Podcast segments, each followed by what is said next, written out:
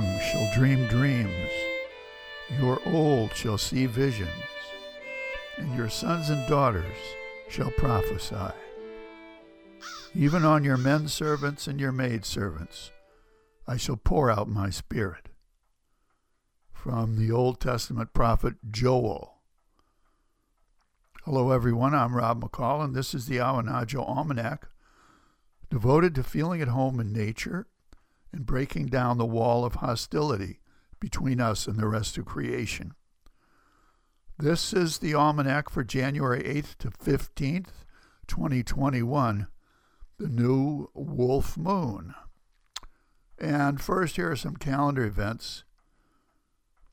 It's easy to see why January marks the time of the great sleep in northern climes, with this wide expanse of white on the calendar pages, like a feather bed under a soft white comforter, or like the snowy fields outside.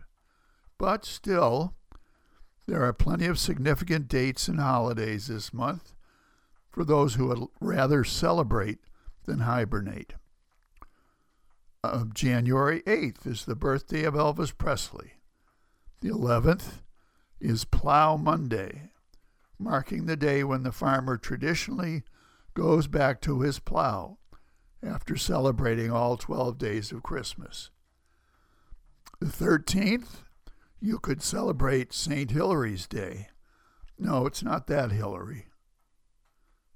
And the fourteenth is Benedict Arnold's birthday.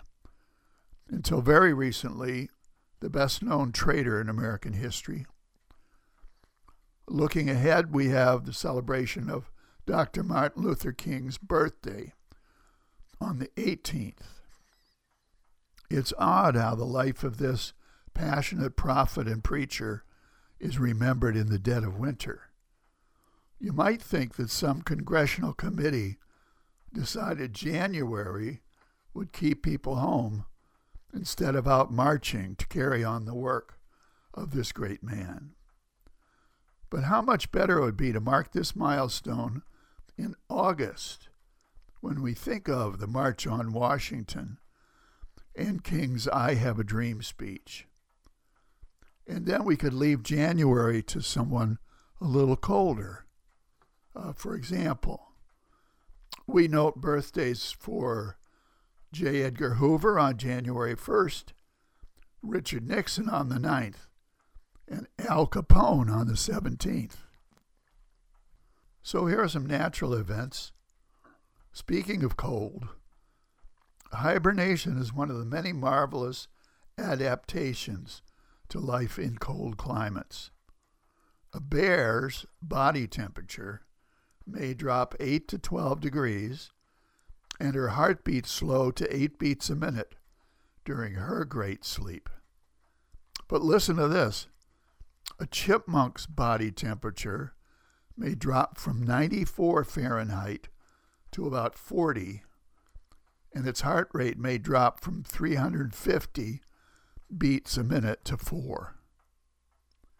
Now, bears and chipmunks do wake occasionally in the winter, so strict biologists declare them not true hibernators, saving that distinction for woodchucks, brown bats, and jumping mice, which do not wake up at all through the cold months. Did you know this? And here's a field and forest report. It may be the time of the great sleep, but that doesn't mean nothing is happening out there. In the fields under the snow, our smaller cousins, the mice and voles, are active as always, needing food to keep them alive through the cold. Through networks of tunnels, they run all around looking for seeds, nuts, anything to eat to fend off the chill. Even the trees now are growing ever so slowly, adding those dark and narrow winter growth rings to their wider summer growth. So here's some uh, wild speculation. Do hibernators dream? Does the bear dream of mountain meadows with blueberries aplenty and forest floors covered with beechnuts? Does the chipmunk dream of a huge cache of sunflower seeds? Does the woodchuck dream of the juicy lettuce in your garden next year, and the brown bat dream of a smorgasbord of juicy moths? And do we dream of a world that could be? Here's a rank opinion.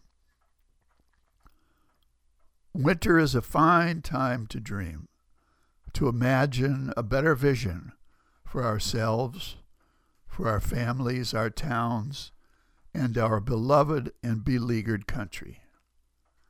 Dream without restrictions, without judgment, and without fear.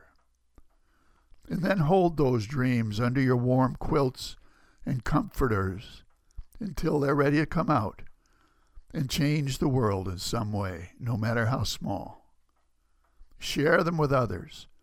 Fit your dreams to theirs and theirs to yours for even more power for good. And finally, a couple of seed pods to carry around with you.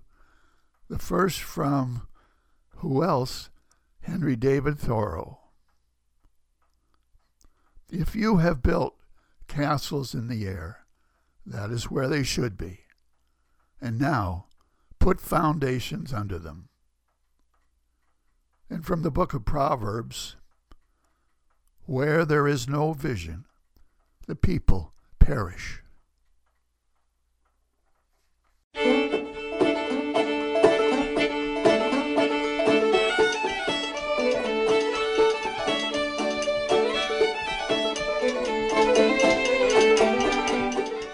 Well, that's the almanac for this quarter moon, but don't take it from me. Go out and see for yourself.